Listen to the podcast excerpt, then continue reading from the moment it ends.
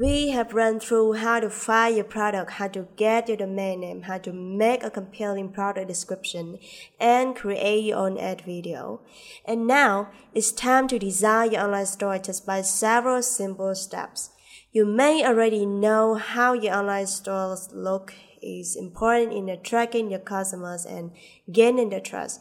How can people trust you and want to buy from you when they see your website is really badly designed with too many colors, a bad logo, no reviews, and being not easy for them to navigate.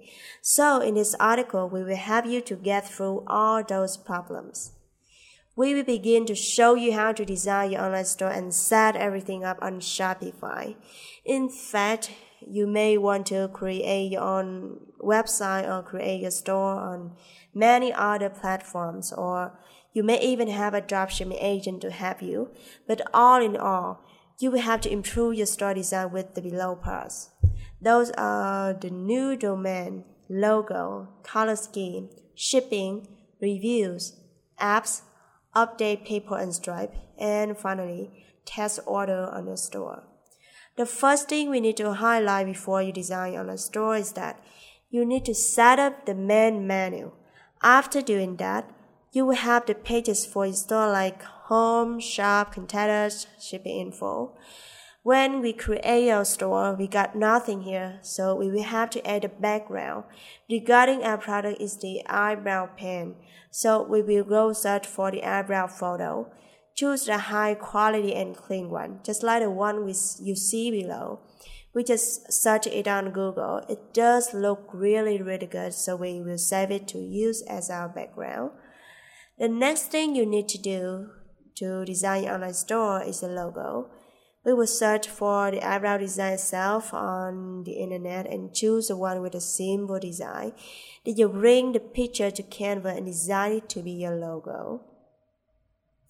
Then you upload your logo into your store.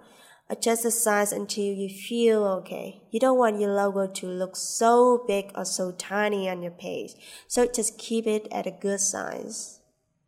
And then you make the announcement bar, type the announcement you want to add there, for example, free shipping when you shop now. Change the bar color to black. We really, we highly recommend that when you design online store, you should always use three colors in your store. Black, white, and one action color. Don't use more than three.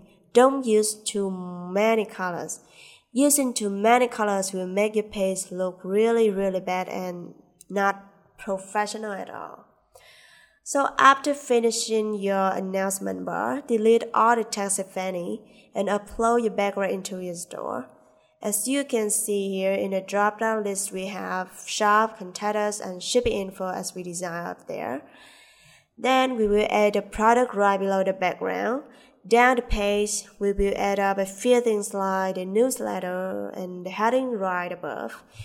After that, you click shop and it will lead you to the product page. On the product page, you, you just make some adjustments. It depends on how you like it. You can remove some unnecessary things here like show variant labels, enable image zoom, enable image zoom, show dynamic checkout button, show social sharing button. Go to theme setting and change the color so that it's consistent with the color of your page. For example, here we choose red to be the action color, so we would change it to be the red one. Then we go to check checkout page and make the design just like the rest of the page like logo, color, and everything. So that is all you have to do to design your online store. You don't need anything extravagant to make sales. Just make sure your page is basic and simple like that. We assure you this is enough to sell.